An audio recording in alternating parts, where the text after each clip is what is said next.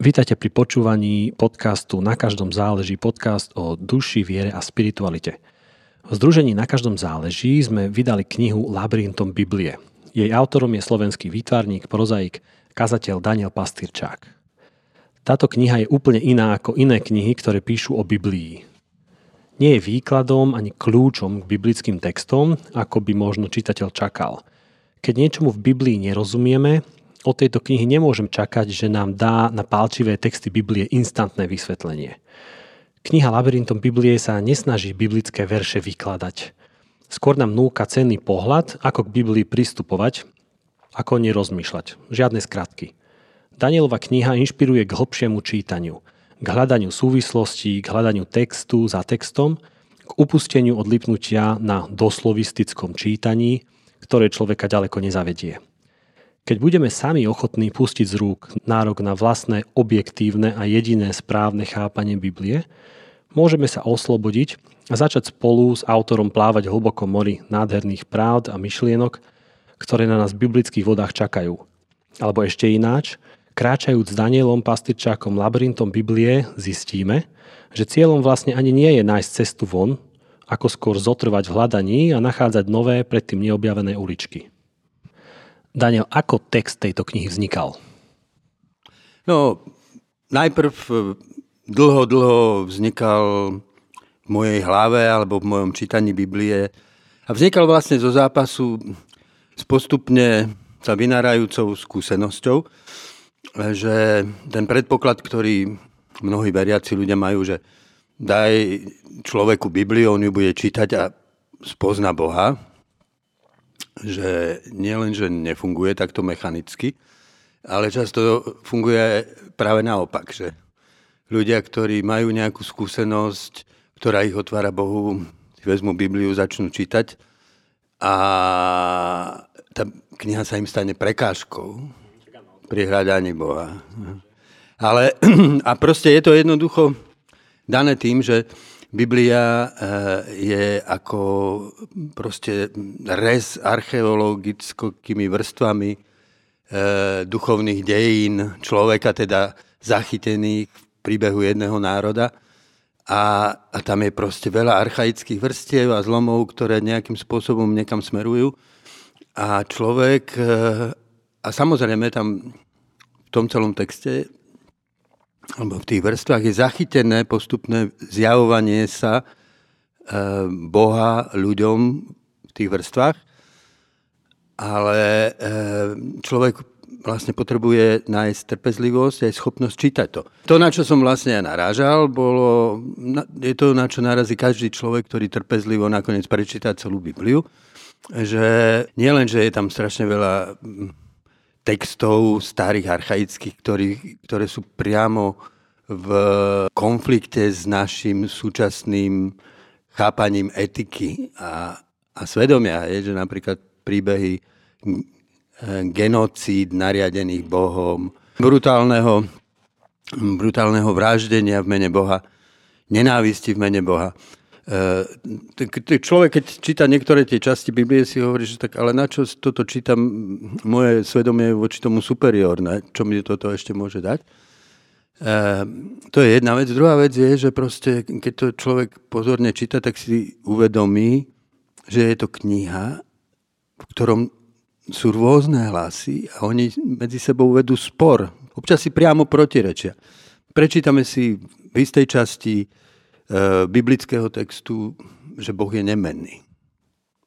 A potom čítame príbehy, príbehy, v ktorých uprostred nich sa Boh mení. Mení v zásade svoj postoj. Hej? Čo s tým? Alebo Boha nikto nikdy nevidel. To sa opakuje na rôznych miestach. No ale zrazu sa dočítame, že Boh videl, či Mojžiš videl Boha tvárov v tvár. Čo to znamená? Nikto nemôže vidieť Boha, aby neumrel. A tak ďalej, a tak ďalej. A samozrejme, tie najprúčšie zlomy sú práve tam, kde ide o etické otázky. Hej. Čítame príbeh, e, v ktorom Abraham ide obetovať svojho syna, pretože mal vnúknutie od Boha, že to má urobiť. Tá obec sa síce nedeje, ale celý ten príbeh je drastický, keď sa vžijeme do situácie otca, ktorý ide v mene Boha obetovať svojho syna. No ale potom sa dočítame o niekoľko vrstiev ďalej u Mojžiša, že Boh nenávidí skutky tých, ktorí obetujú svojich synov Bohom. Keby bol Mojžiš žil, teda Abraham žil po Mojžišovi, nikdy by sa jeho príbeh nemohol odohrať. Takže vlastne v Biblii máme mnoho takýchto protirečivých hlasov. A samozrejme, to, prečo je Biblia inšpirujúca dodnes a má takú veľkú silu a vplýva na naše dejiny, je to, že ona napriek tomu všetkému v tých eh, vrstvách textov, ktoré pokrývajú tisícročie, má istú kontinuitu. Že nielen si protirečia tie hlasy, ale oni sa navzájom doplňajú a budujú stále širší a hĺbší pohľad do toho Božieho zjavovania sa. Myslíš v genéze ako keby tých textov za sebou, alebo aj ako boli chronologicky písané? my dnes nevieme zostaviť, ako boli chronologicky písané. Uh, Historicko-kritická metóda má nejaké predpoklady, že kedy ktorý text bol napísaný. A to, ako sú usporiadané v Biblii, to nie je chronologické, ale je to skôr významové.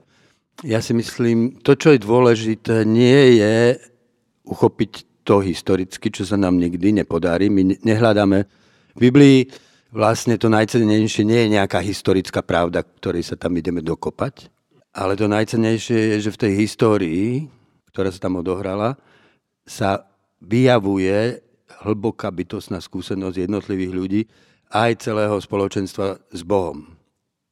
A že tá skúsenosť má mnoho podôb, tí ľudia si nesú rôzne obrazy Boha a vedú medzi sebou dialog. A práve v tom dialogu, kde si kde súhlasia a zároveň si protirečia, ehm, sa vynára duch, ktorý nejakým spôsobom nesie dejiny človeka ďalej.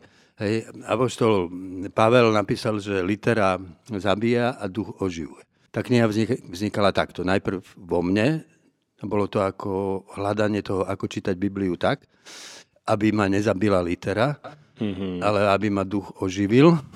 Čiže aj tieto veci, ktoré si hovoril, tie zdánlivé protirečenia a podobne, že ako sa s nimi vysporiadať. A... Áno, no, no duch v podstate, vieš, keď si vezmeš, čo, čo myslíme pod slovom duch, alebo čo znamená duch, keď, keď o ňom rozmýšľame v tom zmysle toho tajomného obrazu Boha ako trojediného. Kde tam má miesto duch? No tak trojedinosť Boha v prvom rade hovorí to, že Boh nie je osamelé ja troniace nad svetom, ale že Boh je ja a ty. A komunikácia. Ja a ty, spojená v pravde a v láske. A duch je práve tá komunikácia. A duch sa nemôže vynárať v litere, kde je proste spísané všetko od A po Z.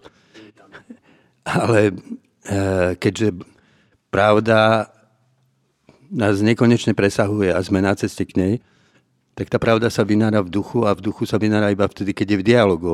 A v zásade Biblia je zachytenie obrovského, proste stáročného dialogu hlasov medzi ľuďmi, ktorí sa nikdy nestretli a ktorí každý v inej dobe iným spôsobom zažil dotyk toho Božieho. Čiže hovoríš, že uh a teraz to až konečne chápem, lebo viackrát som prečítal ten text, že dialog s dialogom a duch sa vynára z dialogu.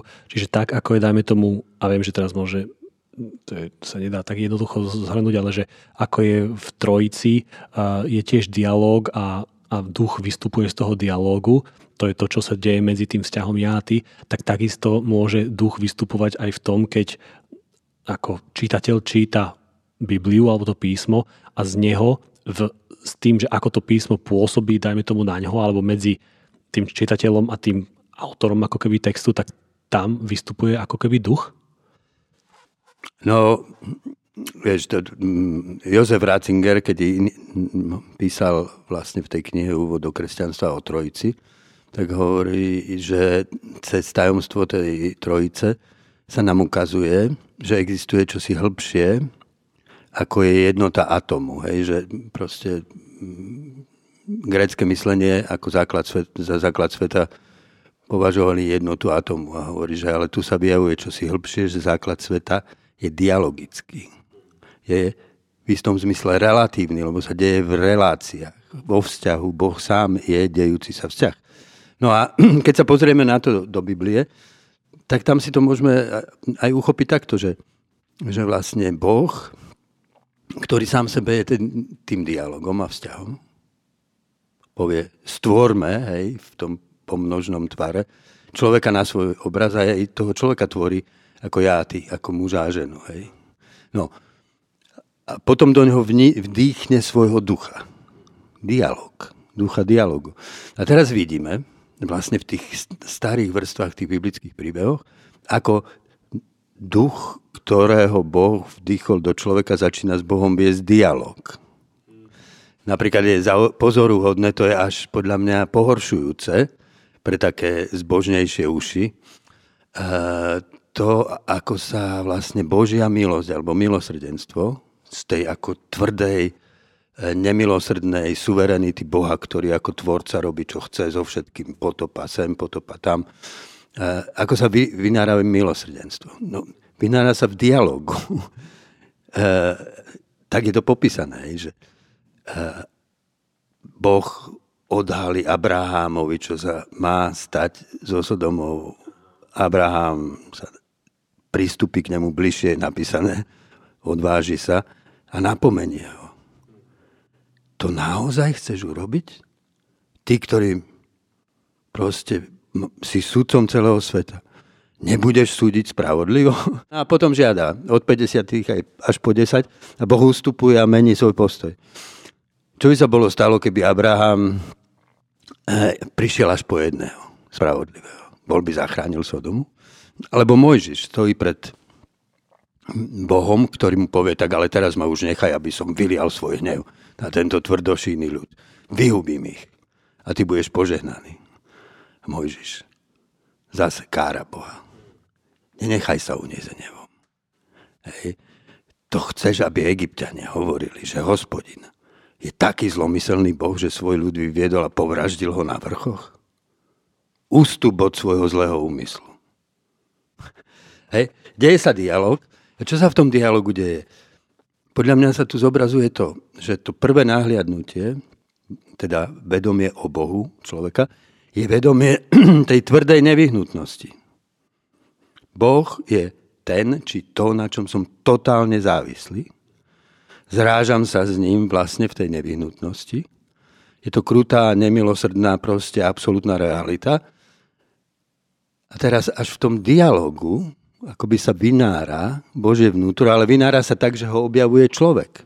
Z, zráža sa s tou realitou, že tak bude vyhubená Sodoma, budú vyhubení. A on nie.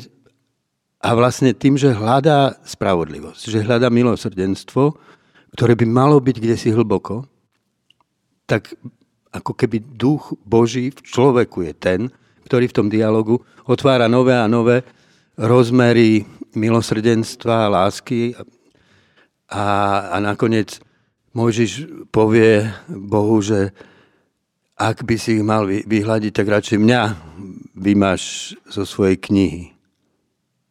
Čo je proste, vieš, počúvaš to a potom, keďže poznáš Bibliu, tak vieš, že jedného dňa e, to bude Boh, ktorý je jedno s človekom. Už ten dialog je vnútri v ňom, už ktorý naozaj vytrie svoj život preto, aby, aby vlastne sa zastal všetkého toho hriešného, zraneného, rozorvaného ľudu, ktorý vytvoril túto strašnú históriu, ktorú si na sebe nesieme. E, veľkosti, ale aj hroznej brutality. A ktorý na kríži povie Bože, odpúzim, lebo nevedia, čo robia. E, proste dialog. Hej, že? A ten dialog v Biblii teda je takto rozohratý medzi Bohom, v ktorom sa postupne práve cez dialog s človekom vynára tento rozmer milosrdenstva. A Jung by povedal múdrosti. A zároveň je to dialog medzi ľuďmi, ktorí majú túto skúsenosť dialogu s Bohom, túto skúsenosť s Bohom. A oni navzájom vlastne pred nás stavajú e, ten dialog, ktorý oni nikdy sami neviedli. Mojžiš nikdy neviedol dialog s Abrahamom, ale tým, že sú v Biblii ako súčasť toho istého vlastne procesu vyjavovania sa Boha, tak medzi nimi vzniká dialog. No odchádzame, prepač, trošku od mojej otázky, ale predsa mi nedá sa opýtať, že teda mi ale mm, vystáva z tohto, že mm, aby človek mohol naozaj tak čítať Bibliu, že nechá plínuť tomu, že, z nej ako vyvstáva duch, tak e, to znamená, že ten človek v tom dialogu, a každý človek, keď je v dialogu, tak musí nejakým spôsobom sa aj otvoriť. Nie, asi dialog nie, nemôže podľa mňa konstruktívne tak fungovať, že ja mám niečo, čo ti chcem povedať a to je absolútne všetko, čo, čo som tu ochotný vykonať. V dialogu treba asi aj to, že OK, ja ti môžem, že niečo chcem povedať, ale chcem aj teba počuť. A, a možno, že to, čo ty hovoríš, mňa nejakým spôsobom mení. Takže nemôžem asi predpokladám, že pristupovať aj k čítaní Bibliu s tým, že ja viem, čo mi chce povedať a, a je to to, čo ja hovorím. Teda, vieš, že, že tá, tá, tá pokora istá, že, že možno, že to bude niečo iné, ako si ja myslím, alebo možno, že mi sa zjaví ináč, ako, ako ja som to teraz naučený. Že potom, keď toto stratíme, tak ten dialog prestáva byť dialogom, ale len takým predstieraným dialogom. No ja by som tu povedal, ako možno ešte toto, že ten dialog musí začať oveľa skôr, než človek číta Bibliu. Ten prvý základný dialog není dialog môjho čítania s Bibliou. Ten prvý základný dialog je môj dialog s existenciou, do ktorej, keby sme to povedali slovami Sartre, som bol uvrhnutý, ktoré som mi kladie ako bytostný otáznik. Narodil som sa, žijem, milujem, nenávidím, trpím, teším sa, umieram. Čo to je? Čo s tým? Uh, aký to má zmysel? Kto vlastne som? To sú tie najhlbšie základné Božie otázky, ktoré tu sú bez ohľadu, či niekto otvorí Bibliu alebo ju neotvorí. A keď ten človek nevedie poctivo tento dialog, tak Biblia mu veľmi nepomôže. Biblia prichádza preto, aby nám ten dialog osvetlila. Ale ten sa musí najprv diať v nás. A není to len dialog, teda, ktorý človek vedie so svojím vlastným bytím, ale samozrejme, moje, ja tu nie som bez toho druhého. Ja by som nebol, keby neboli rodičia, spoločnosť, celé dejiny, ľudí, ľudstva a dokonca vesmíru, ktoré ma predchádzali a ktoré si nejakým spôsobom nesiem v sebe. Čiže ja, nes, ja nevyhnutne vediem od začiatku, ak som poctivý, k daru života, ktorý mi bol daný, vediem dialog s tým druhým. Ten druhý je si napríklad ty predo mnou teraz, alebo ktorýkoľvek človek, ale ten druhý to je aj prostredie, v ktorom som. Je to vesmír. A to ty, ktoré je za vesmírom. To ty, z ktorého som dostal svoje vlastné bytie. Hej?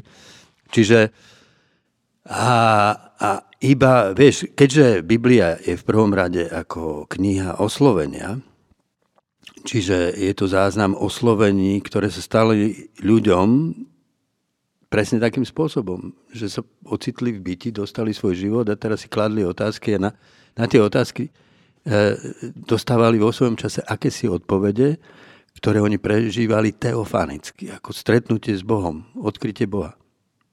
Čiže iba vtedy Biblia nemá význam veľmi pre človeka, ak to nie je človek, ktorý hľadá toto stretnutie, to, túto odpoveď na, na tie otázky existencie, ktoré svojím spôsobom sa dá povedať, že Boh položil do nášho vnútra. A vtedy sa môže stretať s tými postavami aj s tými príbehmi ako s priateľmi, ktorí osvetľujú cez svoju vlastnú skúsenosť, našu skúsenosť. Ale potom sa vpletajú do toho rozhovoru tých rôznych skúseností, tak ako sa vrstva za vrstvou v tých dejinách zjavenie odohrávali až po to zjavenie Boha ktorý sa vtelil ako slovo tým, že Boha a človeka zjednotil v jednej osobe a tak nám prehovoril vlastne tou úplnou milosťou a pravdou, ako hovorí Jan. A ty, si sa ale pýtal na to, že, že pri, tej, pri tom čítaní Biblie, áno, že e, ja by som hlavne zdôraznil toto, že e, k pokore čítania patrí aj, aj to, že viem, že ako o tom písal aj Umberto Eco, že ja tým, že text čítam, tak do toho textu vkladám samého seba. To znamená, že keď čítam o láske, do toho slova vložím to, čo je mojou skúsenosťou s láskou. Proste strašne veľa toho, čo prečítam, je zrkadlom môjho vlastného vnútra. Keď to človek si neuvedomí, tak má pocit, má ilúziu, že ten text mu dáva niečo, čo vôbec nie je jeho vlastné. Čiže je dobre vedieť, že ja text svojim čítaním ovplyvňujem. Neexistuje žiadny čitateľ, ktorý by čítaním ten text neovplyvnil, takže mu dodáva význam zo svojho vlastného vnútra a používa podvedome ten text na to, aby si riešil svoje vlastné otázky. Čiže hneď už mu dáva aj uhol interpretácie. Preto keď sa stretne 5 ľudí a prečíta ten istý text, tak každý tam nájde iné významy. No a nie je to potom práve a niekedy potom čudné, keď niekto číta Bibliu a, a teda niečo sa z toho ako keby naučí alebo niečo pochopí a potom to a to sa deje, potom to považuje za univerzálne a udáva to ako normatív pre ostatných. Na druhej strane možno, že na tom nie je. Rozumieš, nie je to potom tak, že potom každý vlastne môže mať nejakú vlastnú skúsenosť e, s Bibliou a môže to byť úplne relatívne a, a hotovo. K tomu, čo sme povedali, je o tom, že čitateľ vklada do toho textu svoje vlastné významy a svoj vlastný záujem a ten text používa na svoje vlastné otázky, tak Umberto Eco celkom presne a jasne dodáva, že ale existuje niečo, čo musí kontrolovať e, proste naše čítanie. Vieš, on hovorí, že zámer autora, ako sa kedysi v modernizme hovoril, ten je nezistiteľný. Čím je staršia kniha, čím menej vieme, kto ju napísal. E, zámer čitateľa je jasný, hej, vklada tam niečo zo seba, ale je tu ešte zámer textu a ten treba rešpektovať. A hovorí, že ako hovorí, že najlepšie vodítko nám zanechal Augustín, ktorý povedal, že ten zámer textu rešpektujeme vtedy, keď e, príjmeme pravidlo, že žiadna časť toho istého textu nemôže byť e, čítaná, vykladaná v protiklade alebo v protirečení s inou časťou toho textu. Je to koherencia textu text hovorí niečo a musím rešpektovať tú koherentnosť toho, čo hovorí.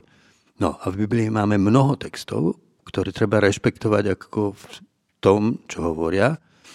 A potom ale potrebujeme počuť, a podľa mňa tam sa ten duch vynára, e, počuť, kde oni na seba nadvezujú. Vieš, napríklad je jeden, jeden veľký, veľká téma, ktorá sa tiahne celou Bibliou, Abraham dostane prislúbenie, že v ňom budú požehnané všetky národy. K tej téme sa, sa pozoruhodným spôsobom vracajú v rôznych okruhoch knihy žalmov, prorokov, e, proste príbeh kráľa Dávida a tak ďalej. Vidíš, ako vrstva za vrstvou sa vlastne e, to myslenie okolo toho obíja, dokonca nový zákon na to nadviaže a Pavel povie, že ten zasľúbený potomok, ktorý bol zasľúbený Abrahamovi, to je Kristus. A v ňom budú požehnané všetky národy. Čiže, ale takých tém je viac, ale toto je možno tá hlavná nosna, kde vidíš kontinuitu toho textu, že, že až taká, že zázračná myšlienka, ako keby niesla ten, tie texty cez tie tisíc ročia až k nám, hej, e, ktorá sa naplňa svojím spôsobom, lebo keď si predstavíš, že kde si proste pred tisíc rokov, 2000 rokov pred našim letopočtom, alebo teda povedzme to tak skepticky, že tých tisíc rokov pred našim letopočtom niekto vytvoril príbeh o Abrahamovi a môžeme dať akože otázku, či taký človek vôbec existoval, ale príbeh o Abrahamovi, ktorému nejaký Boh zaslúbil, že v ňom budú požehnané všetky národy sveta. A potom ubehne, proste ubehnú ne, ne tisícročie a niekto napíše, zase nejaký Pavol, že tak ale ten potomok to je ten Kristus a potom uh, ubehnú ďalšie 2000 ročia a ešte niekde v Evangeliu ten Ježiš, ktorý má byť tým potomkom, povie, že toto Evangelium bude zvestované všetkým národom a potom príde koniec. A ty zistíš, že naozaj ten hebrejský príbeh sa dostal ku všetkým národom, je prekladaný do takmer všetkých akože jazykových skupín, tak je to zvláštne. Hej? Čiže je tu táto kontinuita. Na druhej strane eh, duch sa vynára tam, kde, kde vlastne vznikajú nárazy. Nárazy, protirečenia. Hej? No poviem príklad. Hej? keď si prečítaš 139. žalm, je nádherný žalm, jeden z najkrajších, ja ho mám veľmi rád, ale v závere končí tým, že Dávid príde do fázy, kde sa začne pred Bohom chváliť svojou nenávisťou. Bože, nemám nenávidieť tých, čo sú tvojimi nepriateľmi, čo ťa nenávidia? Krvilační mu, muži, ktorí sa chvália tvojim menom a z tej duše ich nenávidím. Stali sa mi nepriateľmi. Hej? Hovorí, modli sa Dávid na konci toho krásneho žalmu. Čítame ten žalm. Ale Biblia uchová na inom mieste iný text, príbeh toho Dávida. Ten istý Dávid, ktorý, ktorého akože žalm čítame tu, je popísaný ako muž, ktorý podľahol vlastne svojim nejakým sexuálnym túžbám, zviedol, zneužil cez svoju kráľovskú moc ženu svojho vojaka, tak keď otehotnela, tak on to musel riešiť a nakoniec, keďže to nevedel ináč vyriešiť, nechal jej muža úkladne zavraždiť. Keby ten muž, hej, bol, keby sa modlil, tak by sa modlil, tak keby sa modlil, tak ten krvilačný muž, ktorý sa e, lstivo odvoláva na Boha, by bol Dávid. To byl presne on, hej.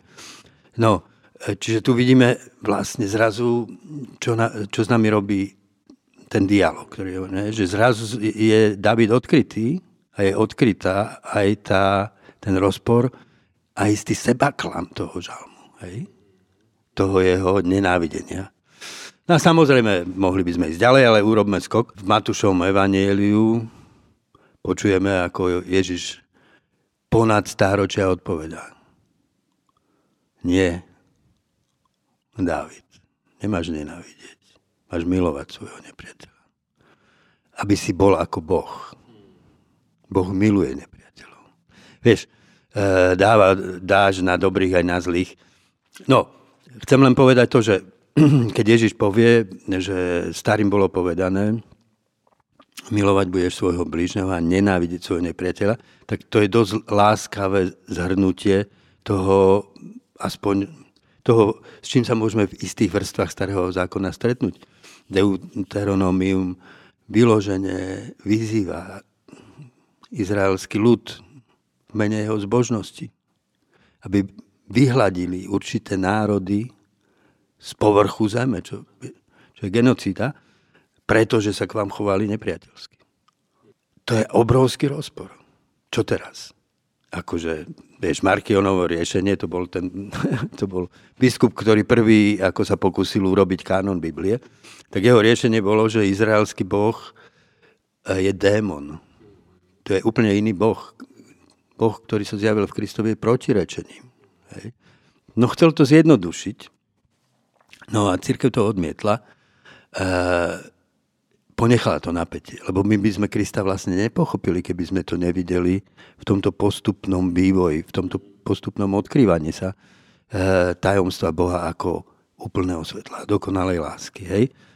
A práve, že Boh, alebo ten duch, keď povieme, že litera, litera je proste zmrázená v tých textoch. Duch sa vyjavuje v dialogu a to tam, kde spolu tie rôzne hlasy súhlasia, ale aj tam, a tam možno najviac, kde si protirečia. Vlastne cez toto čítanie a cez tento konflikt vidíme, kam smeruje duch. Vidíme, že smeruje od proste tej te- temnoty, násilia a brutality, akože prvotných štádí, akože člo- ľudského vedomia a vnímania Boha, až k tomu milovať budeš svojho nepriateľa, čo je úplným protirečením istých vrstiev tých starších. Hej? A mohli by sme hovoriť o iné príklady, tro, otroctvo napríklad, alebo postavenie žien. Alebo, je tam toho, je tam toho. Že, no ale o tom to celé je. A, a, a ako ambícia tej knihy uh, Labyrintom Biblie je, že inšpirovať v ľuďoch inteligentné, kritické, ale duchovne otvorené čítanie. Hej? Že, lebo dnes buď ľudia, akože, keďže sú veriaci a celým srdcom sú na strane Biblie, čítajú Bibliu nekriticky a preto často aj neinteligentne, pretože sami sebe predstierajú, že tam žiadne protirečenia nie sú.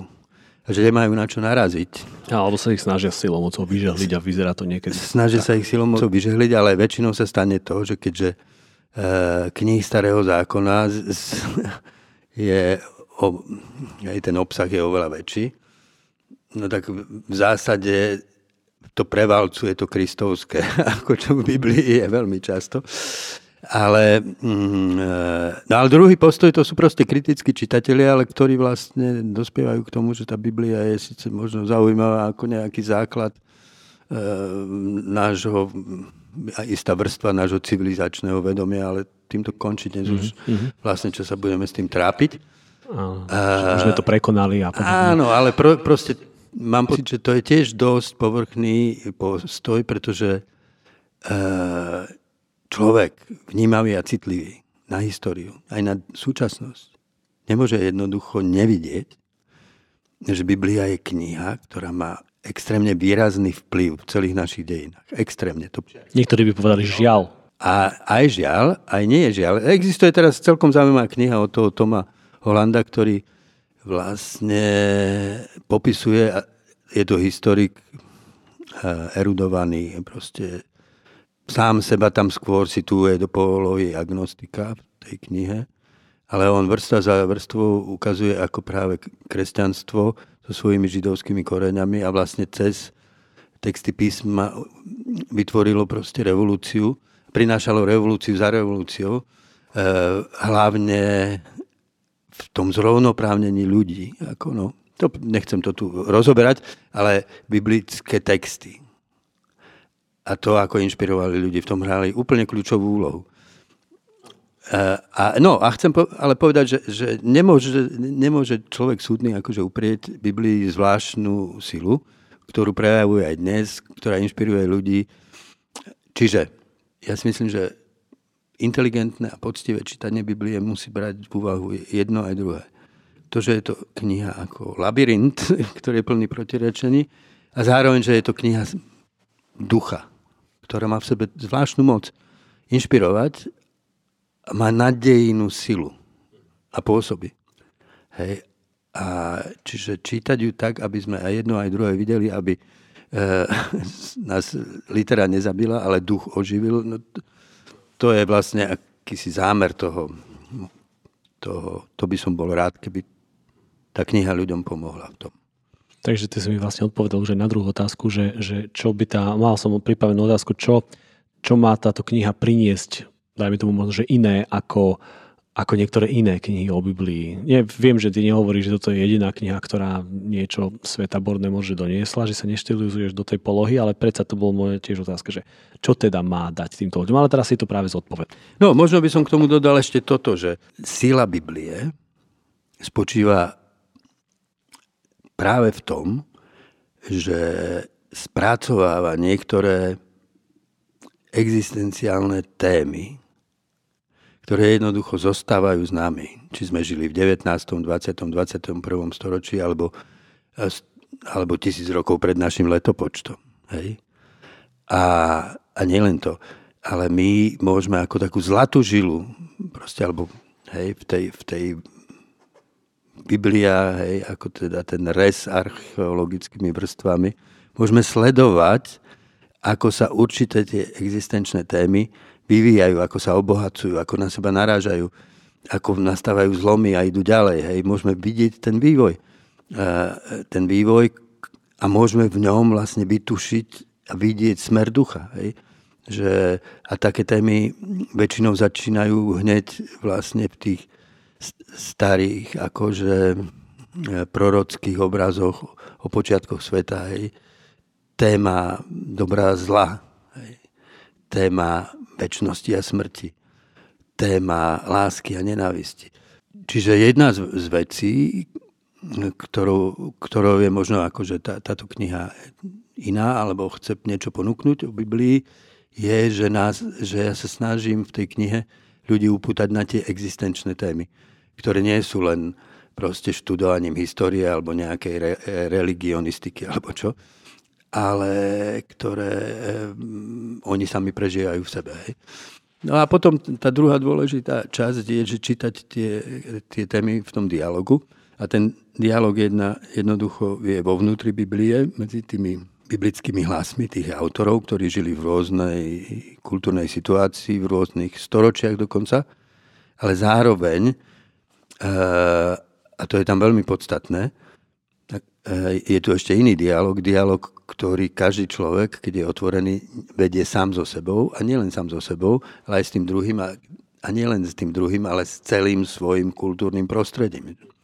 Hej, že e, človek, ak je človek otvorený, ak berie dar svojho života vážne, chce s ním nejako správne naložiť, tak musí vstúpiť do kultúrneho dialogu svojej doby. Hej, proste my, veď my dnes a denne sme stávaní pred otázky. Čo to znamená, že na začiatku 21.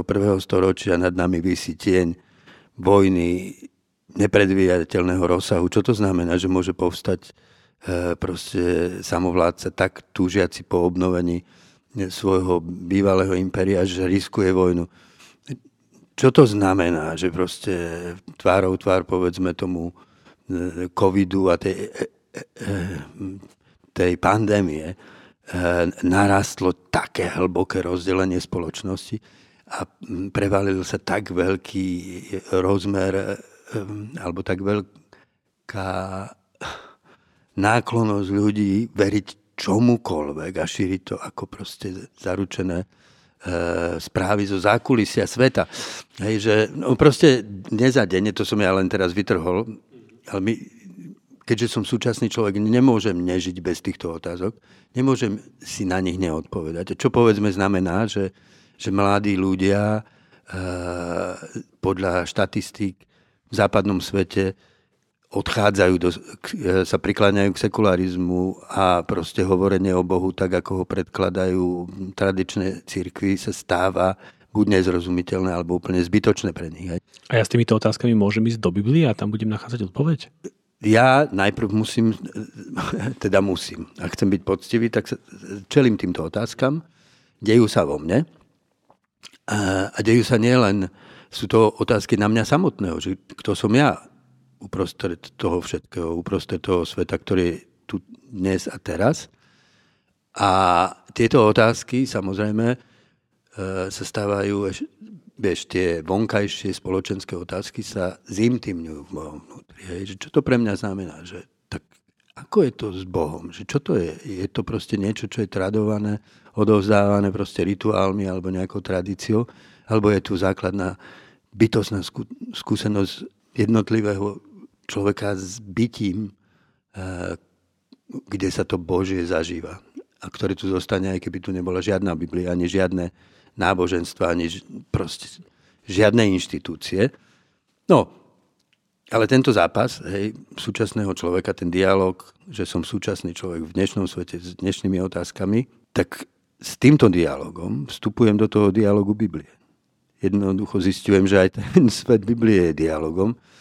A áno, a, a vtedy, keď e, proste nechávam tie hlasy sa stretnúť, nachádzam aj nejaké odpovede, povedzme, hej, to, čo som vravil, že tvorí tú kontinuitu a to je možno taký, taký ten, ten, tá niť, ktorá spája tu, tie knihy Biblie, ale zároveň myslím si, že to, čo sa učím, je, že tie odpovede, ktoré tam, kde si sú, okolo ktorých sa deje vlastne moja viera a dôvera, sú ale vo svojom najhlbšom základe otázkami.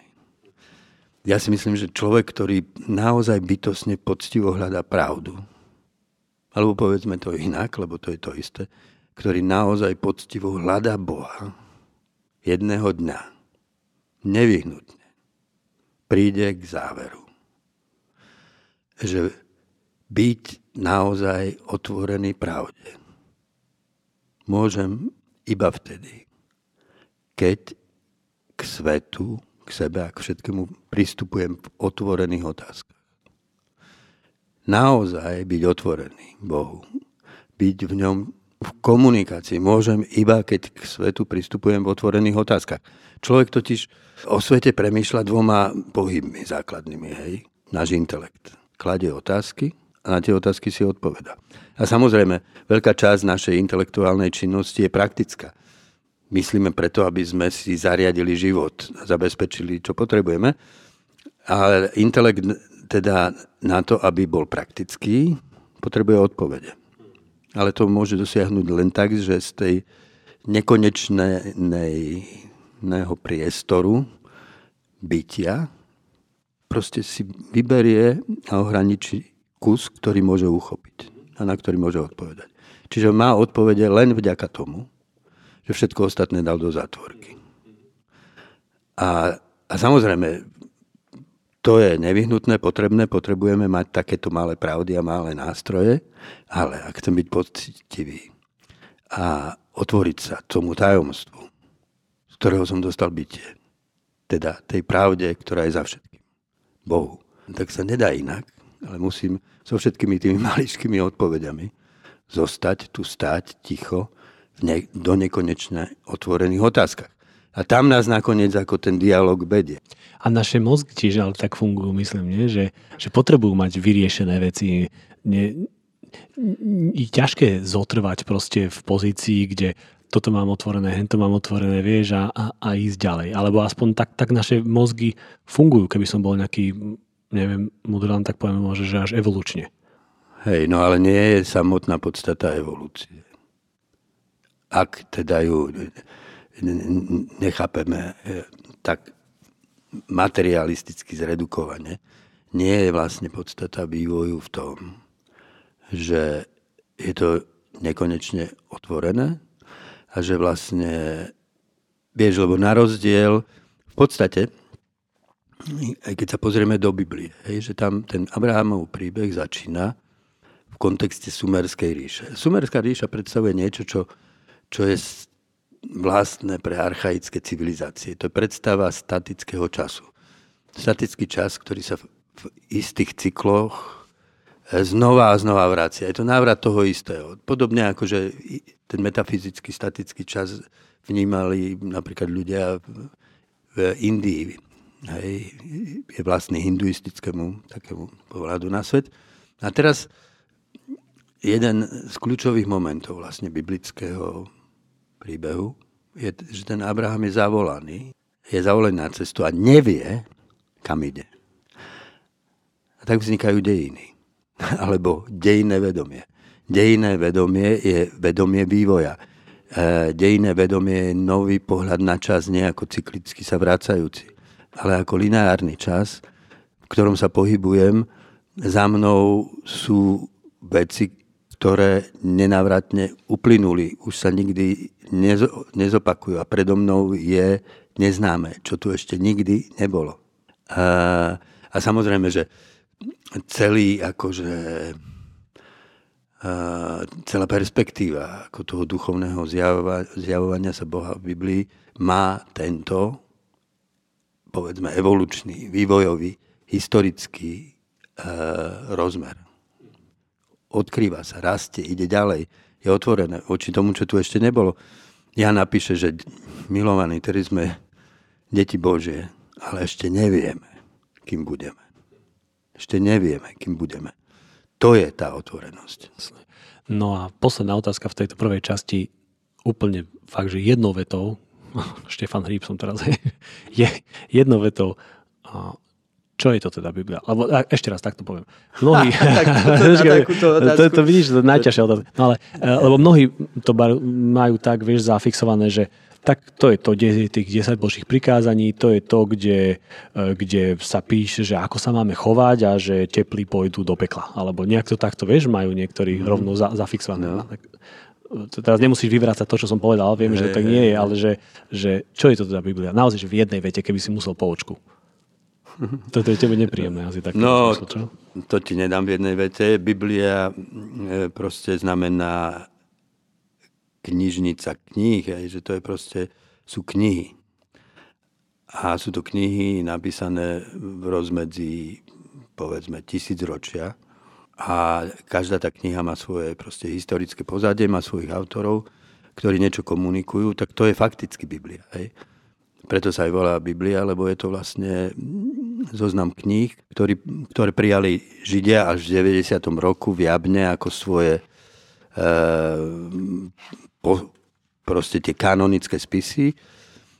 Biblia je starý a nový zákon. Nový zákon vlastne je kánon, ktorý vznikal 4 storočia, sa postupne kryštalizoval a v ktorom vlastne tie, tí kresťania prvých storočí v týchto knihách našli mierku toho, čo treba zachovať ako základ viery. Hej? Hmm. Ty si nebol dobrý v poučkách, biflovaní sa poučiek asi. Ale to sa nedá. Akože niečo povieš, no tak môžeš povedať, že Biblia to je knižnica. No, je, je, je. končí. No. Hej? Dobre, ďakujem. Počúvali ste podcast Na každom záleží s Danielom Pastyrčákom. Prvú časť o tom, ako napísal knihu Labyrintom Biblie. A na každom záloží ju vydalo. V najbližšej časti sa budeme už zaoberať prvou kapitolou Dialog s dialogom.